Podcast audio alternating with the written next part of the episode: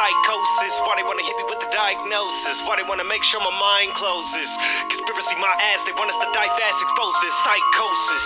If you wouldn't mind, blow this. Get deep, get mind blowing, got mind going, psycho shit. I hope this wakes you the fuck up. All right, this is uh, the Human Condition podcast by Max Manning, where the only limitation to liberation of self is Hegelian dialectic. All right, this is going to be pretty incomplete and it's going to be pretty jumpy, um, but I've had a lot of shit happen and uh, been kind of busy. Been really dividing my attention to multiple potential podcasts and potential interests that have struck me as of late, and I have not fully put my effort into one. So, I'm gonna first state that the original um, segue from uh, Kantian critique was going to be pragmatism. It was, uh, oh, just, no, never mind, doesn't matter. I went and I started reading a bunch of Hegel, and, uh, yeah, he's fucking rigorous as fuck. He's so fucking hard. Well, this is going to be my best attempt at outlining a couple different concepts within Kantian or Hegel's philosophy. Um, it's not going to be on God. It's going to be out of. Uh, I have the book right here, so let me just grab it real fast. But um, I'm to start. I'm going to start with knowledge. Now, to assert on knowledge is needing the aspect of perception and the faults of language. Any perception of a limitation to explanation through the uh, the subjective experience will give an interpretation of representation to an individual's own view of that archetype. So, this is where an individual first needs to recognize um, a descriptive understanding of an object in spatial um, recognition and spatial uh, existence to an imperfect subjective view of the archetype at which is being described. This is uh, where we first hit our first block. Now, I could talk about premises and the own fault of premise of Hegel, but um, I'm going to just start with knowledge. Now, right there is him ex- explaining and um, refuting the typical uh, dichotomy of like early philosophy, early uh, Enlightenment philosophy, in the arguments between rationalism and uh, empiricism. That's his fault of both, and he he objects to the even the understanding as needing a place to start. So this is where you first originally have a philosophical assertion to ascribing a basis at which to gain or start. This is the premise fault. This is the fault of the premise of contradiction. I didn't say I was going to get into it, but I'm getting into it. Well, this is the fault, and this is the only true assertion to knowledge. There's a couple different ones he um, outlines. Um, one being within consciousness is the only ascribed ability of consciousness itself. So, even if you were to ascribe a description of knowledge to, or a description to uh, obtain knowledge out of um, reality and experience. The fault of it is that it will be imperfectly described.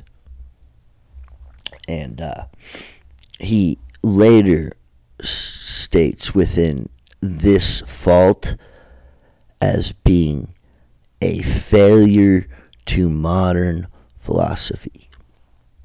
This failure of modern philosophy is, like I said earlier, the fault of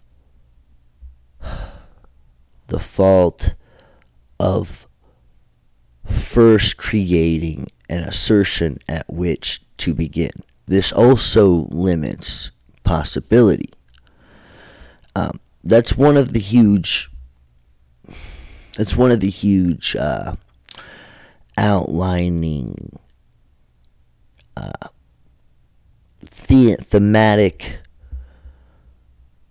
tones of most of Hegel's work is by first asserting any knowledge or any uh, philosophical preposition, you are limiting the ability to describe the object itself. This is a fault both of, this is almost a fault of pragmatism, where an individual is gaining knowledge in pragmatism from almost a Kantian method of categorical imperative, but into not just a moral argument, but also within an epi- uh, not epistemological, but a uh,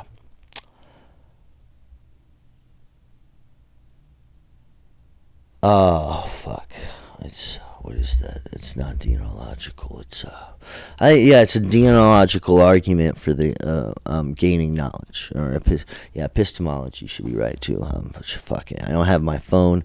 I have no way of. This is all from memory, so enjoy my fucked up rant for uh, probably about 30 40 minutes uh, hopefully i reach 40 but it's a thematic um, device that's used in a lot of his positions. Uh, you can see this within his God perspective. You can see this in his view of gaining knowledge. You can see this in his ethical perspective and uh, even within his sociological perspective of group dialectic. It's the Hegelian dialectic. But so when you when you get to even in its beginning, it's it's so convoluted, it's so rigorous and dry. Um, it's as bad as it's as con it's as complex as reading um, Wittgenstein. But consciousness is the only true assertion of knowledge we can ascertain, and that we can't even be sure about because any consciousness would be a limitation and an explanation of consciousness within consciousness, which limits consciousness and creates a contradiction of consciousness through the limitation of consciousness. And he just, he literally just goes on and on about it. Like uh, he he creates a a pattern of circular definitions and comes to the conclusion there's only one assertion of consciousness, and that's the contradiction of consciousness and contradiction in general. And he does it kind of beautifully and uh, pretty well um, written. Uh, just because when you get that point of dialectic. It's that's the best part about philosophy because when you when you grasp the dialectic, it's almost comedic at, at its own absurdity. Because this is the mental gymnastics we must use within our only descriptive method of knowledge or own way of grasping at truth. So, and he's like a, I'll give you a little background. He's like an 18th century uh, philosopher, 1800s. Um, he's right before the modern, postmodern um, revolution, which is where we are today. But he was a founding influence to the basis of uh, modern, postmodern reductionism. And uh,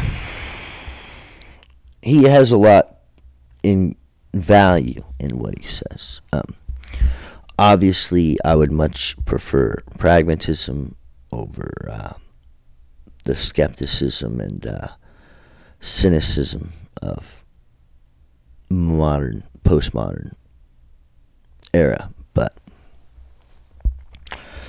that's just a little introduction there. So, within the book, and um, it's like so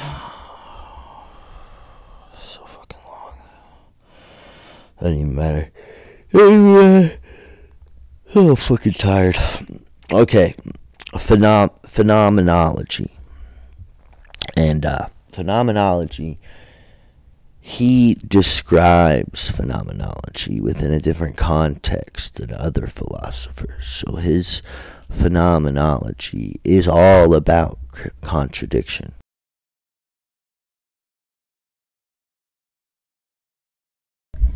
Wonderful. My shit just automatically stopped working for like no reason. Okay, whatever. Um, that was like last time that happened. I lost like fucking 30 seconds. Um, now, phenomenology uh, is a phenomenon, and this phenomenon he's he's uh, getting at is the phenomenon of the mind, the phenomenon of consciousness, and um, this has relevancy um, in today's perspective. Uh, the infinite representation of self identity is the percept. And he has an essay. Um, we'll just jump straight into the essay. Uh, this is um, it's the master or the slave, master and the slave, or uh, it's more. That's it's more contextual. Uh, it's really the bondsman and the king, um, but uh, you know, modern day philo- or modern day uh, modern day narrative is they have to uh, change it to a more um, viable form of the dialogue that he has between the two.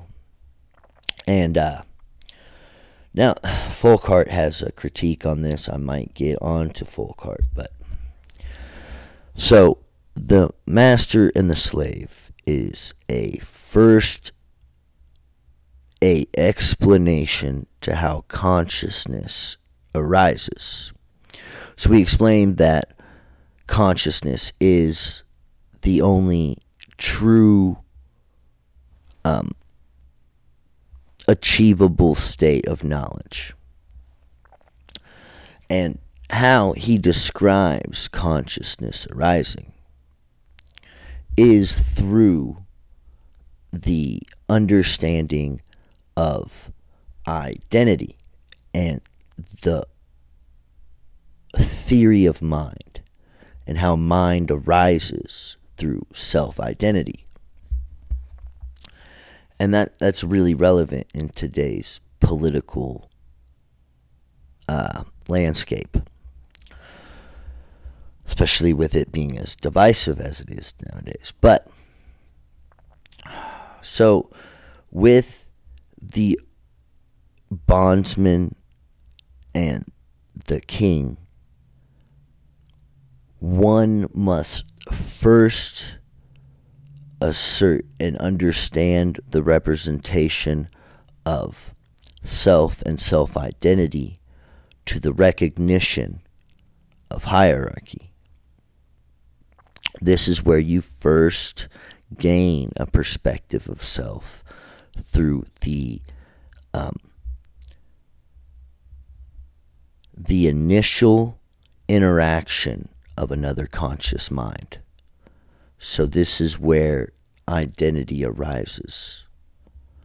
Now he describes mind as being the totality of all consciousness, um, but within the framework of social bounds. And then identity arises when a mind uh, meets another mind to form the understanding of hierarchy. So,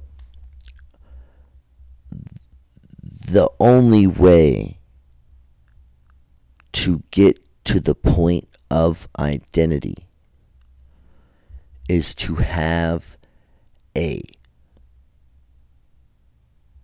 bounds of superiority and inferiority within a social role. And uh, this duality of representation to the king and the bondsman is a recognition to that dichotomy. And that dichometric system is what arises a limitation of the king. So the king is at first asserting through the representation of superiority of hierarchy, but within the bounds of his already achieving superiority of state, of status, there's no progression towards a circumventing or a? Fuck. A progression. To development of self where his identity is already transfixed into the position of authority. And with this limitation to progression the bondsman circumvents the power structure through progression of consciousness in that system. It allows the bondsman to develop into a self identity that cannot be limited.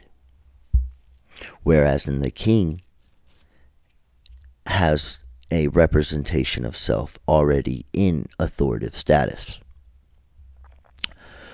This uh this this shows a few different things. Um so it's it's relevant in today's structure because uh, we have an infinite plurality to the representation, political representation of modern day identity. And this, I think, is the progression towards the recognition of the bondsman and the king. So, the uh,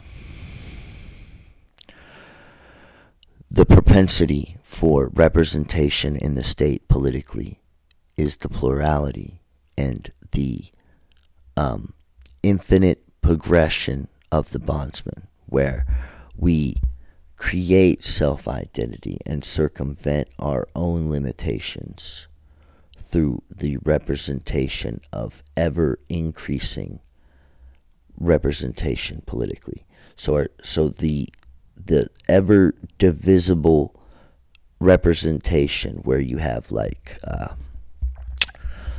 um, I don't want to take it to a race thing, but you know whatever. Uh, it's a race thing where like you know oh this is uh this is oh you know better yet let's do the LGBT crowd. Now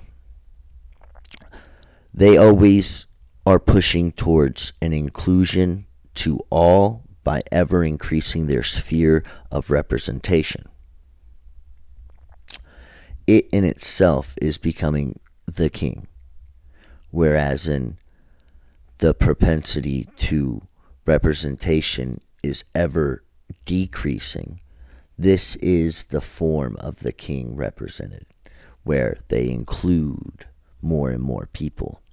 But ever divisibly, you have a representation black women, black men, um, you know, ethnic races. Uh, maybe you don't agree with ethnic race, then you take a gender identity, then a gender identity, then you take a representation of political identity, and it just ever increases to an, a plurality where the singularity is the plurality within itself. It's a contradiction of the representation of identity that we see in modern day. This is the bondsman king dichotomy. And it's even the contradiction of the representation of only true knowledge. This is uh this is this is where I got to. This is where the failure to recognize this within politics is the fault of politics. So, this limitation to representation of political party is the king. This is where we're not able to have representation of political ideas because we are stuck in the Republican Democrat representation. So this is why individuals create self identity beyond political structure, but then use that as a basis of fortification. It's the king as well. But in every single one of those king categories, you have an ever increasing plurality of representation. and that, that's uh, this always brings me back to Eastern, the division between Eastern and Western philosophy, the true founding principles of singularity and plurality, where you have uh, Eastern traditions being the singularity of knowledge. I am being, being is all, being is God, I am being. Um, being is all I can say, therefore I say nothing. Um, you resonate. But you have the Western philosophy of infinite plurality. This is best represented in ancient philosophy, Aristotle's theory of forms. This is a representation of all objects in reality being a representation of the archetype which exists beyond and all is is the representation. That's it's almost like Hegel's representing both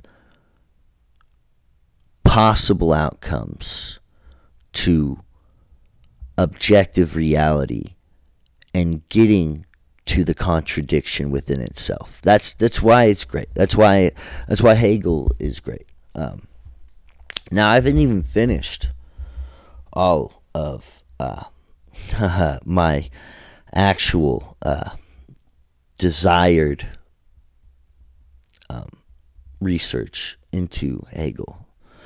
Uh, I wanted to continue on with the bondsman. Um, uh, I mean, that's where I'm at now. So, this is uh, probably going to be a two parter. So, this is my first part. Um, it's fucking the fifth. And um, I will be back probably with the second part. This is the Human Condition by Max Manning.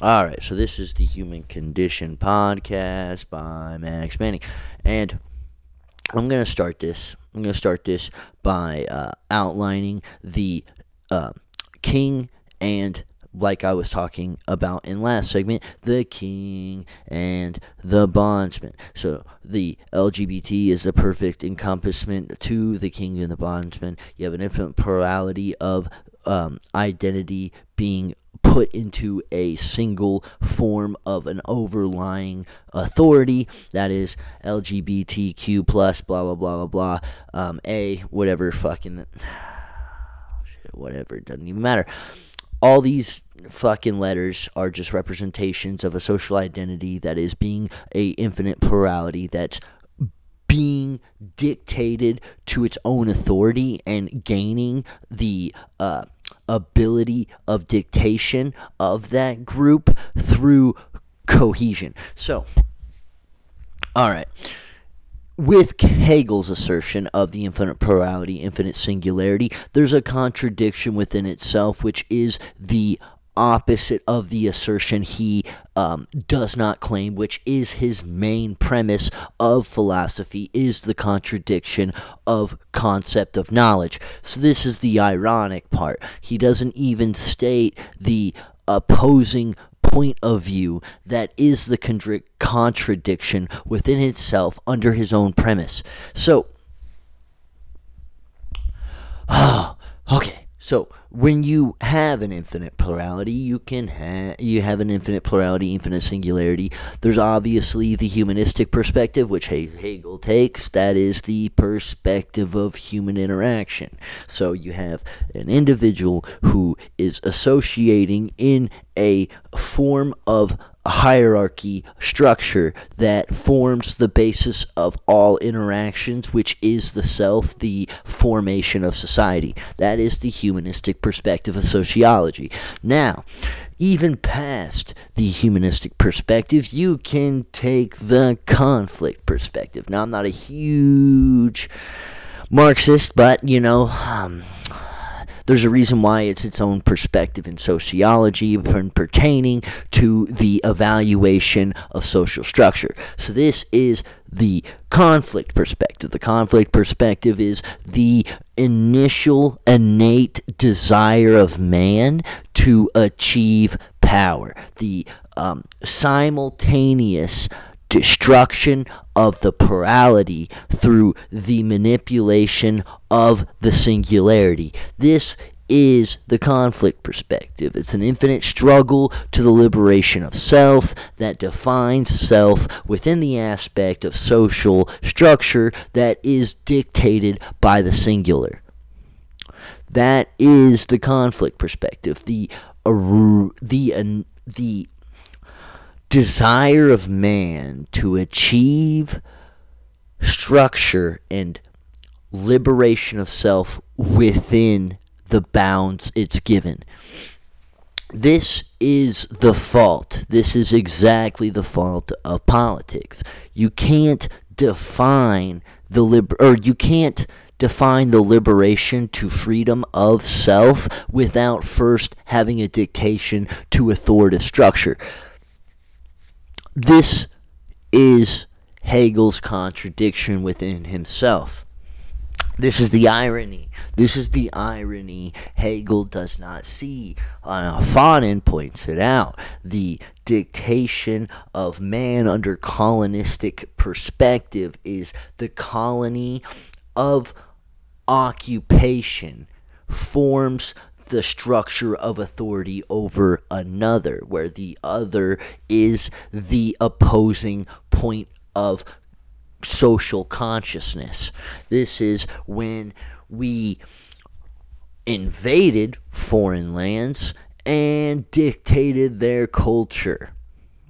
Now, Fanon Fanon points this out. This is the conflict, and this is the innate struggle of society. This is the main aspect to an individual who does not achieve a viable self fulfillment within the bounds they're given. It's just, it's so poignant to the perspective of hedonistic consumption within the aspect of self. The the identity of mm, 20th century man and the uh, luxurious overconsumption over the suppression of others is a Freudian view. It you can take a Freudian perspective on it for sure, uh, even a Marxist perspective. There's the essay of War and Death that talks about this. This this is what I'm going to transition into after outlining the contradiction of Hegel.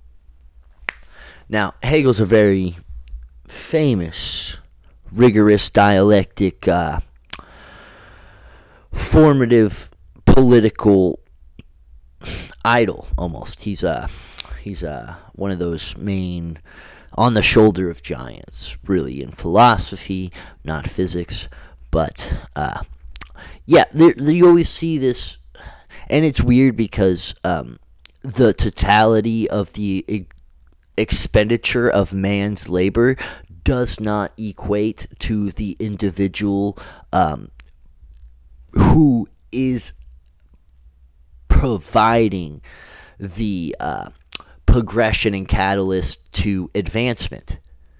This uh, in itself is a contradiction as well. So, we're getting into the absurdity of self. This is the LGBT. This is the fucking, fucking goddamn. This is why we have men that run around and act like they can get pregnant.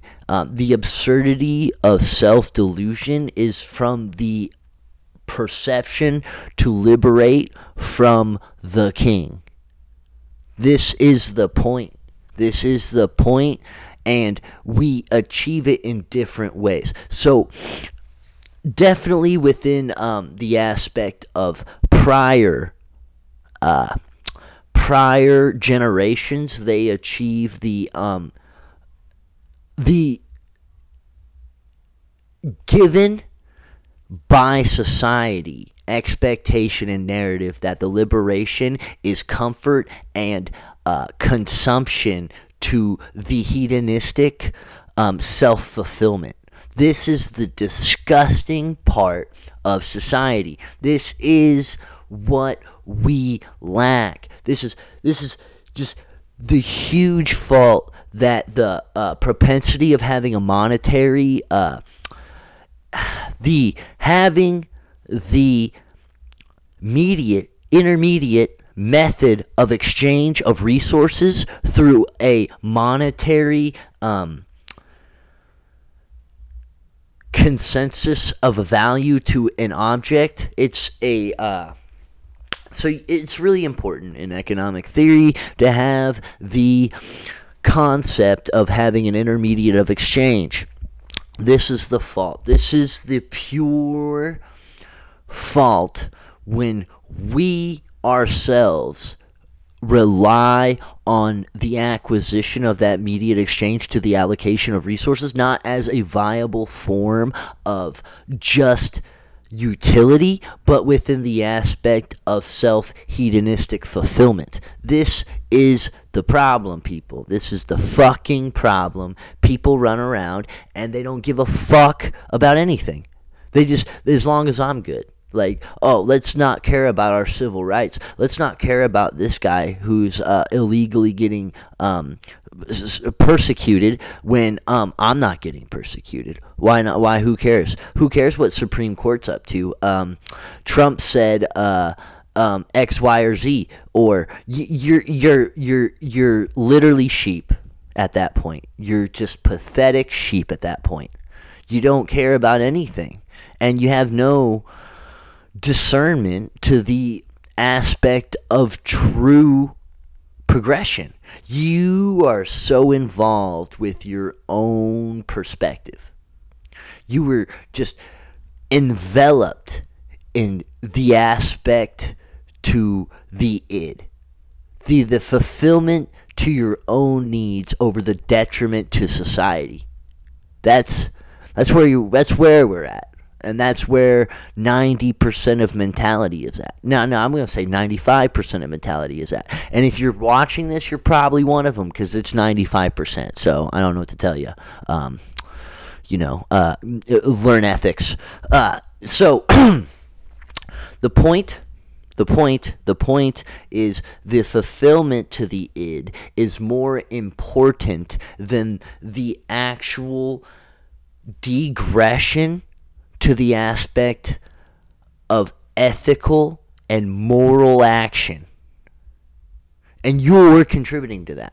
You are contributing under whether it's volition or whether it's inadvertent um, outcome. You are contributing to it in every aspect of consumption, in any product you buy.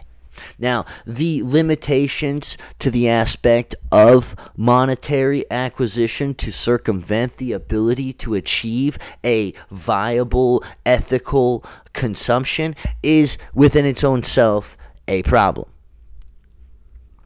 and that's that's true. That's true. Um, so you know, when you're fucking poor, you don't have a choice but to buy fucking ramen because that's all you can afford. And maybe you only have a couple bucks in your pocket, and you gotta buy a fucking ramen. Well, that's that's what you're at. That's where you're at. So the determined or um, yeah, the determinant to societal ethics is the rejection to viable um, privatization of monetary um, charity to the state. This is where the individual is no longer liable under a change of structure and environment to achieve the necessary fulfillment of needs, where the state is just a blind, unforgiving, cold, does not acquire or need the individual to change their behavior to achieve the state at which they try to strive. They're giving it. They're giving it because we no longer let private churches and maybe it's um, it could be a uh, form of rejection to the limitation of um, self-expression as well. And there's an argument for that, but privatization is always more efficient than public because government never allocates your resources properly. They never achieve an efficient standard at to which the individual is required to change to a, perpetuate their own existence. But and, and it says that this is the problem that with the rejection to um, empathetic response from a, and this is where I always stand. I mean, uh, I'm not a postmodernist. I believe in God. And I think that when we turn our back to religion, we remove the necessity of man to act within the bounds of just cause. and uh, so I'm gonna get back. I'm probably not gonna finish it at this point because I just went on a fucking ten minute rant about how big of a piece of shit society is. But so uh, we get to Freud. We get to Freud and the the, the, the war and the fucking war and death. So, all right. So this is another postmodern, disgusting mentality to have. This is, uh, even though I love Freud and I love psychoanalytics, psychoanalytics is my favorite social, psychological perspective next to behavioral or even, um, what's another really good one? Psychoanalytic, behavioral, uh, cognitive is uh is my third probably my third favorite but um whatever doesn't matter psychology. This is just Freud. Just Freud and his own egotism to ascribing to his own belief the value and um, asserting the position that uh, psychoanalytics can be the catalyst to moral change under the recognition um, and the rejection to dogma from the destruction of God, which is just disgusting. Um, I disagree with it entirely. Now, um, I believe a lot of uh, psychoanalytic theory. I like Jungian's uh, theory of mind over uh, Freudian's theory of mind, but uh, I'm not on Jung right now, so it doesn't matter. Uh, Freud's theory of mind is a very pernicious. Um, permeation into pop culture where you see this representation of his theory of mind all over the goddamn place. If you watched um,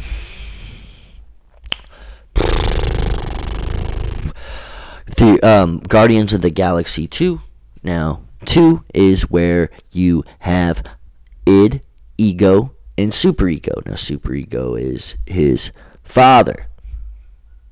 Id is the planet at which they reside, which is his father at the same time.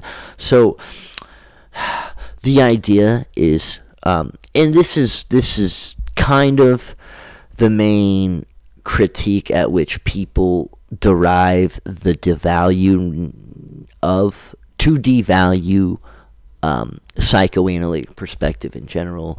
Uh, it's the uh, Oedipus complex, Oedipus, or Oedipus, uh, Oedipus complex. There we go. It's Odysseus, but uh, it's not said that way because it's fucking Greek or some shit. I'm pretty sure it's Greek. But um, the Oedipus complex, it's the propensity of the individual to achieve a state of self bliss and self fulfillment by the uh, circumvention of authority from his father to the achieving uh, a similar state of love and serenity f- to his mother. Um, this is where, if you take the original uh, Greek writing, it is where he fucks his mom and he kills his father. But there's modern perspectives. Now, Freud does take. I think Freud had a lot of fucking. Uh, taboo issues there. Uh, most of what his work was within the oppressed sexual nature of his era. So the uh, over the over uh, the over uh, oh when you fucking highlight something the over highlight highlighting of the necessity to the death and the fucking of his mom. Um, I think that's a little bit of even a Freudian slip. Uh, so that's pretty funny. Um, he basically probably wanted to fuck his mom. Um, now I don't know what fucked up shit happened in his life that created uh, these type of propensities within his nature. But uh, so we're gonna go back to his War and Death. And this is the he starts out the War and Death with an outlining of the faults of creating a a society of the dictation to what state should represent, and he even stops within the bounds of refuting moral truth. And this is one of my big parts of it. I love his uh, theory of dreams. I love his um, theory of mind. I love I love a lot about Freud. But this I cannot stand. I, I will not believe that and I will not be. Sw- I guess that's even dogmatic at that point, but I'm at least going to give it to you. The whole point is that you circumvent the nature of good and evil from every action, from the inclination that the individual is being driven from the id. So there is no good or evil. The um, objective form of good and evil is a almost a Kantian view between a consensus. It's not actually a dictative of moral universality, but that that I disagree with. Uh, now, um, I do believe there's moral statements within man, um, and there's dictations to those statements, and there's also a limitation to. Uh, behavior that can justify those limitations. I go over all of this in my uh, universal moral truth, but um, whatever. So his view is that um, you cannot have a moral statement because the moral statement is within itself a dictation from the exploitation and expectation of the slave to the um, to the king. So the king is, in this reference, it is the state, and the state has the greatest preponderance and possible outcome to the consideration of evil to modern conception. And I think I almost used the exact words uh, Freud used there. So, but so this dictation is the exploitation and the indivisible um, ponderance of the natural um, and even the state lives in sort of a contradiction within itself. So, yeah, Freud talks about how the state has obligations to the individual for the social identity, but then at the same time, it makes them go to war over the identitive factor to the dictation of the state under its own um, self uh, reciprocation or self uh, perpetuation.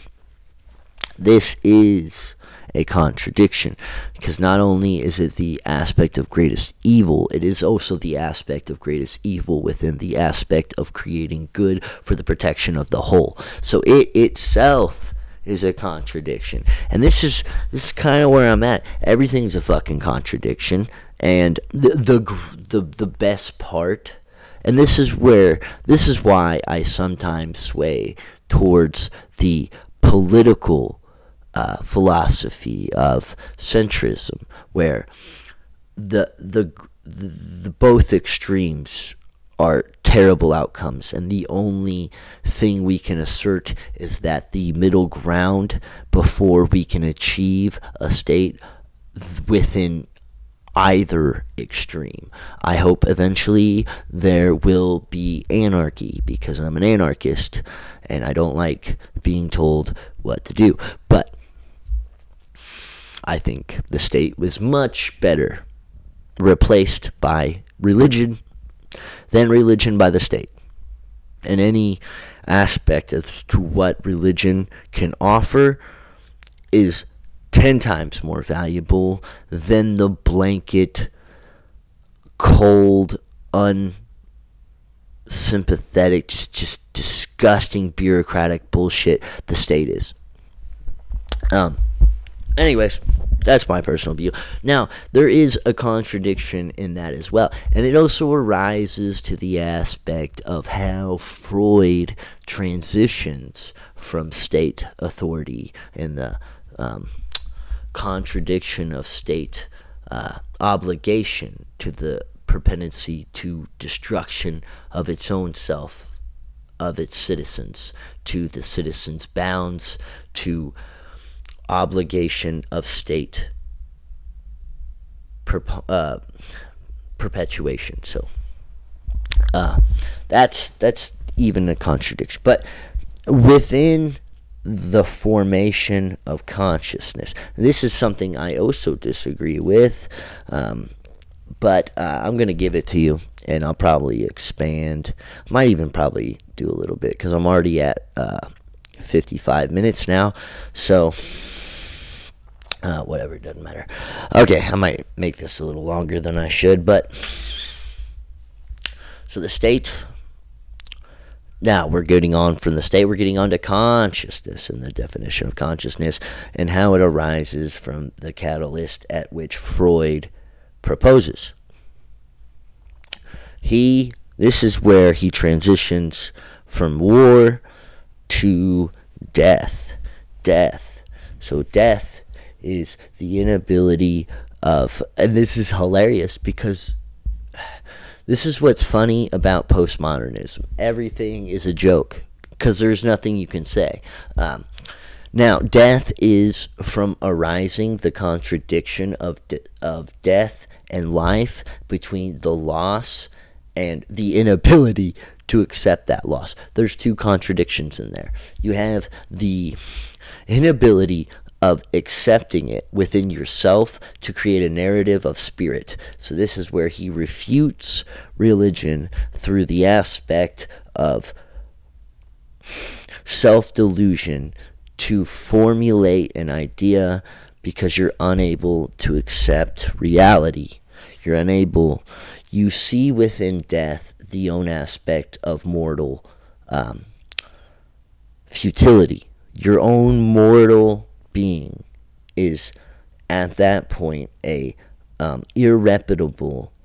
destruction of inevitability. And this is another contradiction. So you have within itself a contradiction of reflection to itself, a inability of acceptance from a contradiction this is uh, this is why postmodernism is so fucking stupid. You you just get to a point where it's like, oh, you it's it's like it's like when tr- pragmatism f- tried to solve the the chasm between the preponderance and the premise of knowledge whether that be reason or empiricism. So they offer a practical expectation of the outcome to this um, dichotomy, which is a contradiction. It's just, uh, I like Hegel. Um, I do like Hegel. Uh, he's at least religious, so you know, I'll give it him on that. I'm kind of with him a little bit. Uh, but the this is where modern postmodernism comes in.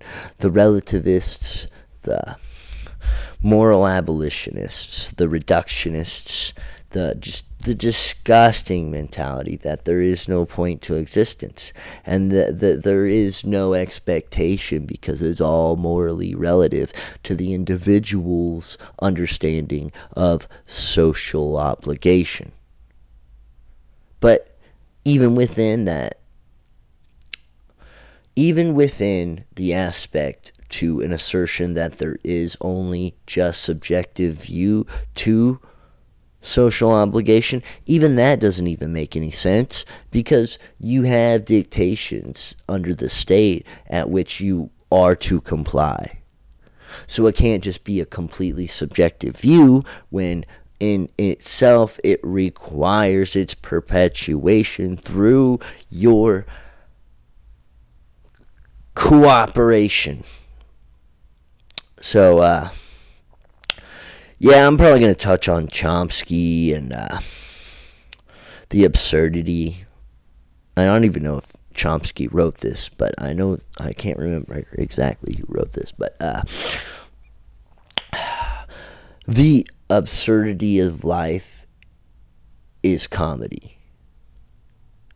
And with that, I will leave you because this is the human condition, and the human condition can only be alleviated through the liberation of self and freedom. Now, how we achieve that freedom is on the basis of Hegelian dialectic. All right. Plans up. I do understand, ain't none of us got the answer. Feed into it, we a part of the propaganda. Propaganda.